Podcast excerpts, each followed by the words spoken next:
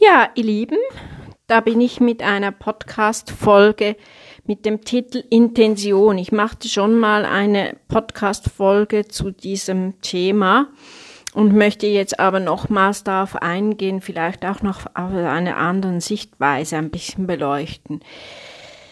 Was bedeutet das eigentlich, die Intention? Es ist ja schon wichtig, dass wir nicht einfach aus dem Hals sprechen. Und es ist ja auch wichtig, dass wir die Wörter mit Emotionen füllen. Das machen wir ja eigentlich schon immer. Wir können, wir können gar nicht emotionslos sprechen. Das geht eigentlich gar nicht. Die Intention wird vom zentralen Nervensystem gesteuert. Ein intensives Visualisieren einer Vorstellung ist ganz wichtig. Den Geist fokussieren, das passiert vor einer Handlung.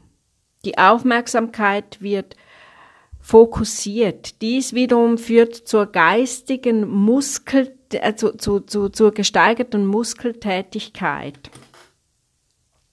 Ich sage es nochmals, die Aufmerksamkeit wird fokussiert. Dies wiederum führt zur gesteigerten Muskeltätigkeit. Die Atmungsmuskulatur wird aktiviert und dies dann passiert eine, eine, eine Einatmungstendenz. Das ist ganz wichtig. Da kommen wir eigentlich automatisch zur, zur, zur Luft. Wir machen mal eine Übung. Beispielsweise Sie betreten mit einem Freund oder einer Freundin einen Raum er oder sie sagt, hier riecht's nach Peperoni-Suppe. Damit aktivieren wir automatisch den Geruchssinn, das Geruchsempfinden wird gesteigert. Oder ein Freund, eine Freundin hält eine Rose in der Hand. Wir machen, wir, wir riechen automatisch, wir haben eine Vorstellung, wie eine Rose duftet die meisten haben das. Die Nasenräume bis zur Körpermitte werden so geweitet. Bis zur Körpermitte, das ist ganz spannend. Auch in der Kreuzgegend wird, wird aufgemacht. Also wir, wir, wenn wir riechend einatmen, machen wir automatisch in der Kreuzgegend auf. Das ist ja sehr wichtig auch zum Singen. Die Ansatzrohrwände werden elastisch gedehnt, gehen also auf und werden elastisch, weil der Körper sich auf diesen Geruch eben auch automatisch einstellt. Also wir sind immer noch beim Visualisieren. Wir können das mit, mit Visualisieren beeinflussen. Eine weitere Übung ist eine, eine imaginäre Kerze ausblasen. Oder oder wir kühlen eine Brandwunde. Dann passiert auch mit der, mit der Einatmung viel. Solche Übungen können zu Nicht-Corona-Zeiten auch mal mit Kindern in dem Schulalltag gemacht werden. Das ist eine gute Atemübung für zwischendurch, lockert auf und versorgt den Körper mit Sauerstoff. Kann ja nie verkehrt sein, ist ja der Konzentration auch zuträglich. Weitere Übungen zum Beispiel finde ich auch toll, eine Eisenbahn imitieren oder einen fallenden Topfen. Kann man auch sehr gut in der Schule machen.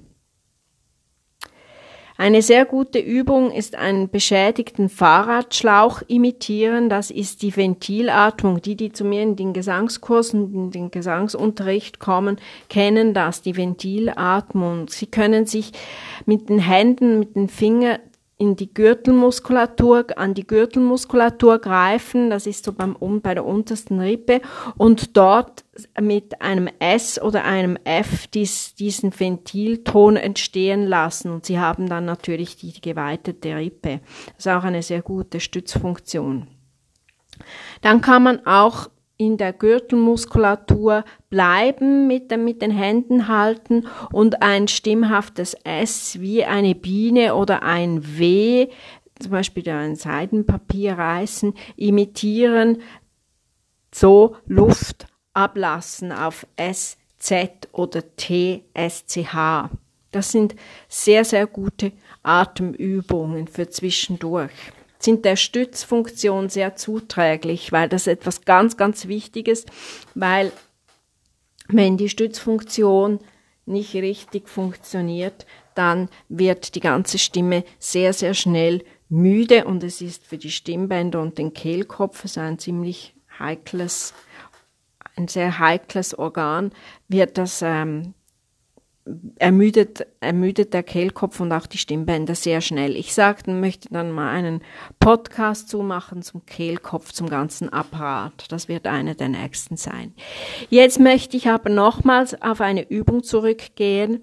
Stellen Sie sich schulterbreit hin, lassen Sie das Becken fallen, haben Sie nicht durchgestreckte Knie, weil wenn Sie durchgestreckte Knie haben, haben Sie auch ein Hohlkreuz und das Hohlkreuz verhindert eine Tiefenatmung.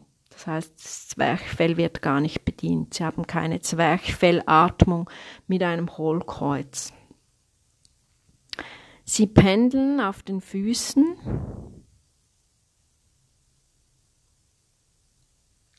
Sie fühlen die Füße, sie kommen zur Ruhe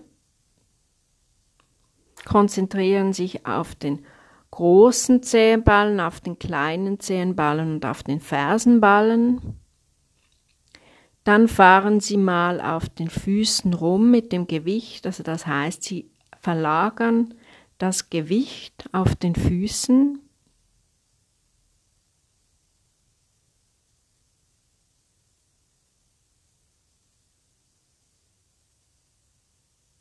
dann verwurzeln sie sich von den Füßen her wie ein Baum, gehen wieder ein bisschen in die geknickten Knie ganz leicht, lassen das Becken fallen, das Steißbein zieht nach unten, der Scheitel nach oben zur Decke schauen. Die Schultern senken, die Brust öffnen.